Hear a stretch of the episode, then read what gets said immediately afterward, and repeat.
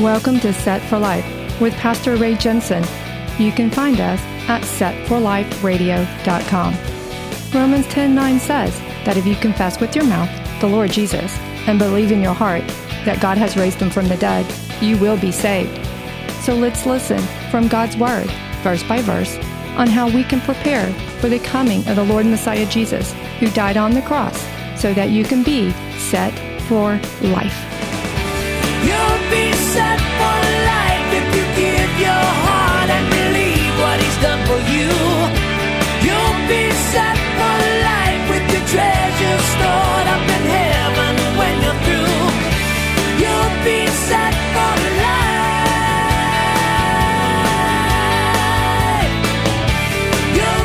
2 Kings 5:17.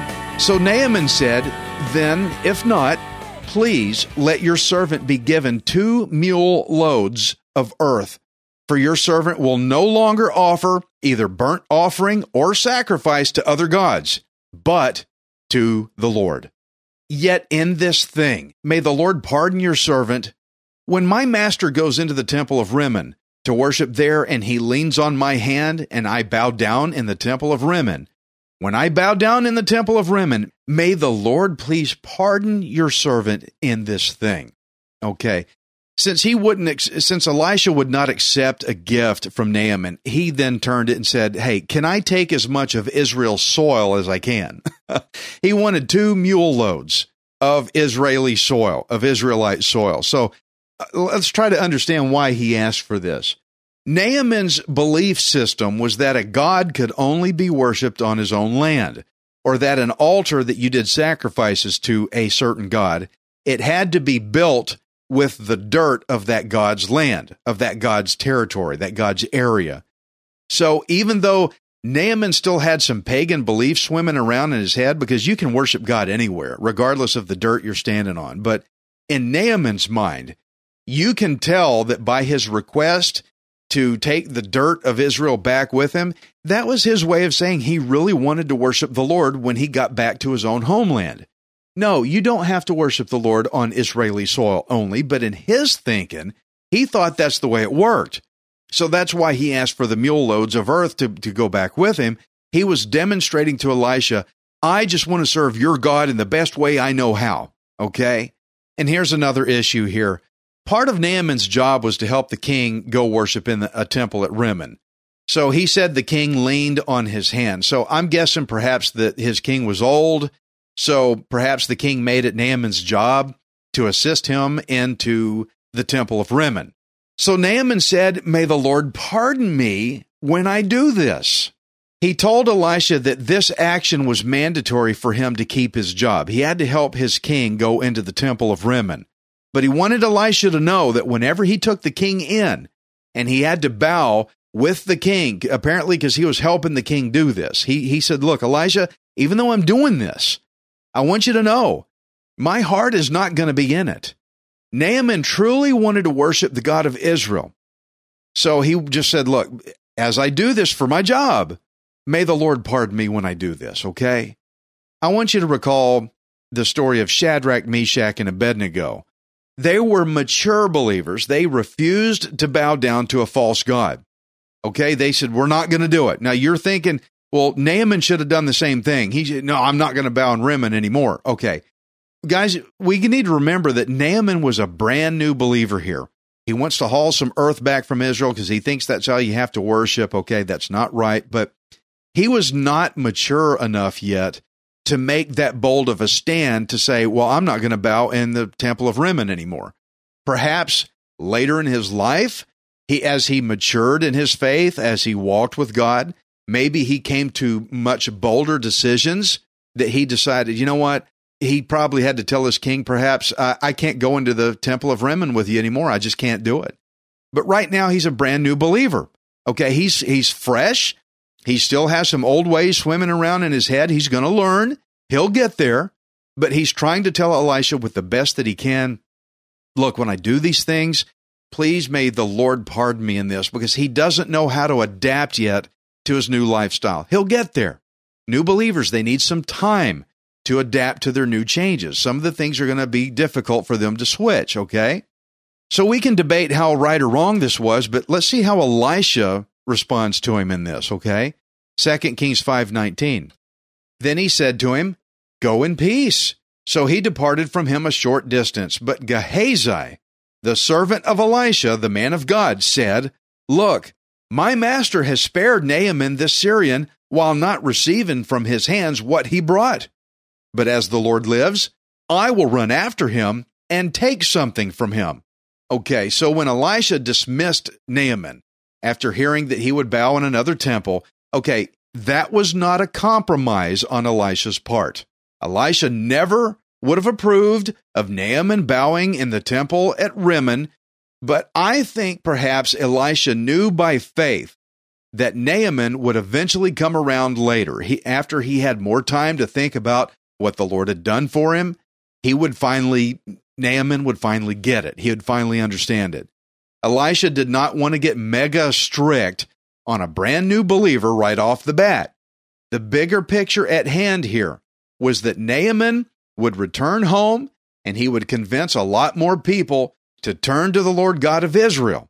So Naaman was going to be instrumental in turning a lot of hearts to the Lord. So I think Elisha thought it was better to just dismiss Naaman off to his new mission field, even though Naaman may have not been aware that he was supposed to do this kind of work yet. I think Elisha understood it.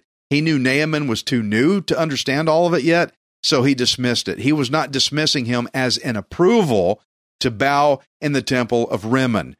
Elisha knew that Naaman would eventually get it. Okay. But Gehazi here, that little snake in the grass. Okay, brand new believers, we can expect that they're not going to understand everything. But this guy, Gehazi, he had been working in ministry with Elisha. He ought to know better. He, he said, I'm going to, I'm going to try to go get some money off of this guy. He should have given it to Elisha, but he didn't. So I'm going to go take it. Okay. You ministry guys, you ought to know better. I'm going to be a lot harder on the ministry folks than the brand new believers. Brand new believers are fresh. They're new. They don't understand it all yet. They'll get there. But you guys have been walking with the Lord for a while, for years. You ought to know better. Okay. So right when the happily ever after music was supposed to start playing, here comes Gehazi. He saw an opportunity for himself. He should know better. 2 Kings 5:21. So Gehazi pursued Naaman. When Naaman saw him running after him, he got down from the chariot to meet him and said, "Is all well?" And he said, "All is well. My master sent me, saying, Indeed, just now two young men of the sons of the prophets have come to me from the mountains of Ephraim. Please give them a talent of silver and two changes of garments. So Naaman said, Please take two talents. he, he offered him twice as much as he asked for. And he urged him and bound two talents of silver in two bags with two changes of garments and handed them to two of his servants. And they carried them on ahead of him. When he came to the citadel, he took them from their hand and stored them away in the house. Then he let the men go, and they departed. Okay, so he got the money. He he took it back. And you know what's amazing though is how Gehazi he had seen the Lord work through Elisha. He had been around it for a while. He knew that the Lord often foretold information to Elisha, but yet selfish greed still made him blind enough to try to pull a stunt like this. He should have never tried to do this. Gehazi wanted the silver that Naaman had, but he also asked for two garments simply to reinforce his lie about two prophets that supposedly needed them. But you know what's worse than Gehazi's own greed here is the fact that he put a lie in Elisha's mouth by claiming that Elisha sent him. Elisha did not send him. He put a lie in Elisha's mouth. So Gehazi used the Lord's prophet, the Lord's instrument of truth, as a lie. So Naaman was glad to give to Gehazi because he wanted to be appreciative and give stuff. He, he urged him to take twice as much silver than what Gehazi even asked for two talents of silver. I think a talent of silver is about 75 pounds or so. He, he took 150 pounds of silver. So Gehazi took it all where? Did he take it to Elisha? Here, Elisha, here's what you should have received from Naaman. No, he didn't take it to Elisha. Where did he take it? He took it all to his own house. He did not take it to Elisha. Gehazi lied, but now he was hiding the lie. And friend, every lie, the Lord God will expose it. You can't hide anything from the Lord. 2 Kings 5 and 25. Now he went in and stood before his master. Elisha said to him, Where did you go, Gehazi? And he said, Your servant did not go anywhere. Then he said to him, Did not my heart go with you when the man turned back from his chariot to meet you? Is it time to receive money and to receive clothing, olive groves and vineyards, sheep and oxen, male and female servants? Therefore, the leprosy of Naaman shall cling to you and your descendants forever. And he went out from his presence leprous, as white as snow. Okay, so Gehazi got leprosy now.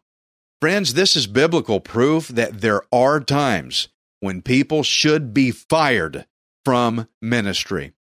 If you ever are in ministry and you get fired, do not talk bad about that pastor. Do not talk bad about that minister. He sees more than you do. Just like here, the Lord revealed things to Elisha that were secret, and he had to make a decision based on what the Lord told him that ended up taking Gehazi out. Now, I have seen it happen before where pastors had to let go of some staff, whether it was a disciplinary action or for other reasons, whatever.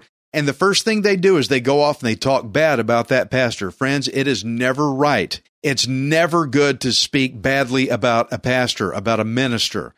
Gehazi spoke badly about Elisha. He put a lie in his mouth. You don't want to get caught in that. It can become bad for you. It's not going to hurt the pastor like you like you're intending it to. It's not good for you. It's just good not to do it. There's a lot of pastors out there that are doing good work and maybe they got caught up in a little thing and everybody goes and talks bad about it. I won't even do that. I will not talk bad about any man of God because I don't want to be guilty of this kind of thing, okay? But here, even bigger picture of this is that during that time of Israel's history, there were a lot of false prophets around that had been trying to get rich off of God's name. So now look at how Elisha he foresaw Gehazi's intended future. See, Gehazi wanted this money because he had plans in his head. And Elisha knew what those plans were because he named all those plans off to him. Look what Elisha said. He said, Money, olive groves, vineyards, sheep, oxen, lots of servants. Elisha blew Gehazi's secret plan wide open right in front of him that he knew what Gehazi was trying to do. Gehazi was behaving just like all the other false prophets in Israel were. And Elisha just busted his plan open right in front of him. Friends, the reason that he sent Gehazi off with leprosy, the reason why the punishment was so severe is because for such a long time, the Lord had been working to turn Israel back around from false God worship, from the worship of that false God named Baal. But then Gehazi, in the ministry, he served right in the middle of it.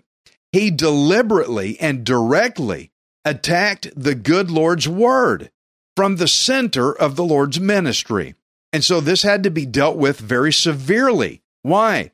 Because if he didn't, if judgment did not fall on Gehazi for the offense he just committed in the ministry, towards the ministry, which was against the Lord God, if they didn't deal with this right now and very severely, then people everywhere would think that the word of the Lord was nothing more than some kind of a scam. Have you ever seen ministry people conduct badly and get away with it? Have you ever seen ministry people act sinfully, willfully, stealing, and get away with it? Well, then what does that do to people? They think this whole gospel thing is just a big made up story. It's just, it's just a money making scam. And so Naaman's curse was transferred over to Gehazi.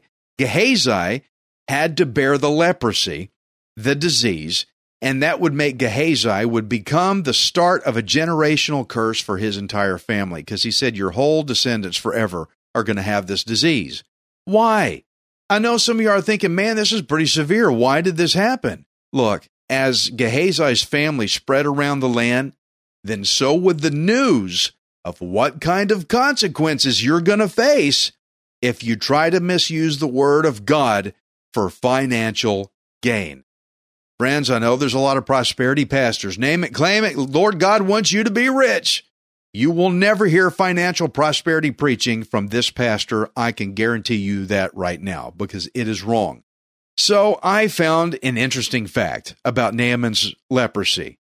During the time when Jesus was being rejected in Nazareth, he said that no prophet is accepted in his own home country. Okay. But then after that, he said in Luke 4, verse 27, and many lepers were in Israel in the time of Elisha the prophet, and none of them was cleansed except Naaman the Syrian. Why did Jesus say this? okay. When Jesus said this, it infuriated the people that were in the synagogue around him. They got so mad at him that they tried to throw Jesus off a cliff. They grabbed him. They're going to throw him off, and somewhere along the way, they lost him and he got away, right? So I want us to consider that no Israelite was healed of leprosy except for Naaman, who himself, he was not an Israelite, but in fact, he was an Israel, but in fact, he had been an enemy of Israel because remember, he had raided Israel and he kidnapped that Israelite girl that we saw up in the first verses, right? So let, us just kind of get the picture here of what Jesus really said to these people. Why would God heal an enemy of Israel? Why would God heal a non Israelite, but then God would not heal any Israelites? Why would he heal a non Israelite, but not an Israelite? That just sounds kind of backwards. Why? because Israel was not worshiping the Lord. They had a false God they invented. Yeah, they called him God. They called him Lord, but it wasn't really him. They made up a God that suited their tastes, that said, Your sin's okay. Go ahead and do it. I don't care. You're fine. It's all right. Whatever you want to do is fine. No, God's not like that. So, so they invented a new God that was okay with their sin, which meant they were not actually worshiping the true Lord God himself. They were rejecting him. The Israelites in Jesus' day, they were rejecting him. The Israelites in Elisha's day, most of them, they were rejecting the Lord God. And so God granted Naaman's healing of leprosy as a sharp rebuke against Israel because of their false God worship. You see this? Okay. King Jehoram, he had been pushing the worship of Baal, the false God, as their national religion. All the Israelites were going to worship Baal. That's the way I want it. Let's do that. Okay, so if God would heal an enemy of Israel, then certainly they would think he would heal an Israelite. But if only they would repent of false God worship and turn back to God again. See, that's the point. He healed Naaman, a non Israelite, in fact, an enemy to get the Israelites to go, whoa, whoa, whoa, wait a minute. That's our God. Why did he do that for you? And then the Lord could show them, because you're not worshiping me. You need to turn back to me, and then I'll do it. So let's leave Naaman for a minute. Let's fast forward to Jesus' day when he was being rejected in his own hometown. Jesus was being rejected because they did not believe in the true Lord. They didn't want Jesus preaching about God. They didn't want to hear none of that stuff. They rejected the, the, the Lord. They didn't know they were doing it, but they were. Jesus was saying, No, you've got to turn to the Lord, listen to the words I'm telling you. You've got away from the Word of God. And so Jesus used Naaman's story. It was a story that the people of his day would have been familiar with, they would have understood that. He used Naaman's story as a way to rebuke Israel yet again. The Lord God rebuked King Jehoram by bringing this Syrian guy, Naaman, to be healed. Okay. So now Israel was being rebuked again. Now you know why they tried to throw Jesus off a cliff because when Jesus referred to Naaman, Jesus told Israel that they were rejecting God to worship false gods. Friends, do you see how deep 2 Kings 5 runs through Israel's history? Do you see how long the Lord has been working to get Israel to trust in him. Elisha's day was way before the time when Jesus walked on the earth. You see how patient the Lord is with getting his people to turn back to him, to trust in him, and to worship him again. and to forsake all other gods that would try to take his place. Isaiah 42, verse 8 says, I am the Lord, that is my name, and my glory I will not give to another, nor my praise to carved images. Friends, this is Father God saying, I don't share. You're mine. I don't share. It's like you marry somebody, you're not sharing. That's your spouse. You married the person. That they belong to you. You're not going to go run around and play with everybody else. You belong to me. And the Lord is saying the same thing of the people of Israel. He goes, "They're mine. They're not going to worship anybody else. They're only going to worship me. I don't share. I will not give my glory to another." Friends, we need to listen to this story and I believe we should take this story as a reprimand for ourselves, as a rebuke to ourselves friends, our culture has a false religion. Did you know that? What is that false religion, Ray? Well, it's whatever comes through that TV set or the movies or the media, whatever. And everybody that gives their soul to this new religion, they are driven to selfish, opportunistic greed. Everybody has this division going on. Everybody is mad at everybody else. Why? Because they want everything their way. Just like Naaman was, he wanted his world to run the way he wanted it. That's like that pride that Naaman had. People today, as they did just back then, nothing new under the sun, guys. People have invented a false God, a God that they demand must cater to them. When I step out, where's the honor? Why is the blessing not coming to me? I'm so great and awesome. I'm almighty. How come the Lord God doesn't just shower me with, with blessings and give me the life the way I want it? Okay, that's that's not the way God works. We saw that today. Elisha would not go out to meet him the way he demanded it. They demand God to cater to them. They like these pastors that tell them what they want to hear, that God will just wave his hand around and give them whatever they want. You, you see Naaman in this. He said, Oh, you know, he could just wave his hand and I'll be healed. Well, God doesn't work like that. Where's your faith in this? Where's your obedience first? These people like to listen to fake pastors that tell them what they want to hear, that God will just wave his hand around. Remember, like Naaman said, Oh, why didn't he just wave his hand and heal me? And they, they want these guys to just give them whatever they want. God does not work like this. He wants to see your humble obedience first, just like he wanted of Naaman. You can see Naaman in this, right? And these people, if they don't get what they want, oh, the fury is on. But let me put you into a scenario real quick. What if you were kidnapped away from your family and taken away from your home, just like that Israelite girl was? And if you were made to serve and obey your enemy. Would you be able to have the same kind of consideration for your enemy that this Israelite girl had for Naaman? I mean, she was taken away from her home, and all she could think of was, My God could heal you.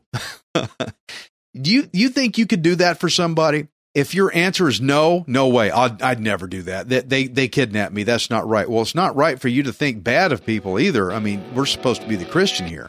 But if your answer is no, then I want you to consider that at one time, you and I both were an enemy of God.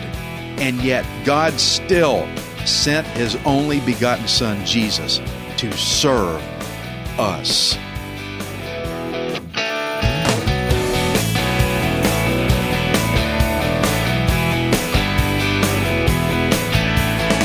Thank you for listening to Set for Life. We hope you can join us next time, unless Jesus returns for us first. Set for Life is the radio ministry of Pastor Ray Jensen. We invite you to subscribe to our podcast at setforliferadio.com. Hi, this is Ray Jensen. Thank you for giving me the opportunity to encourage you in God's Word. If the Bible doesn't excite you, then you're not reading it. I want you to remember that you are not worthless, you are priceless. Messiah Jesus died on the cross to redeem you so that you can be set for life. You'll be set for life. You'll have all you need. Just receive with a willing heart. You'll be set for life. You'll be on your way any day you decide to start.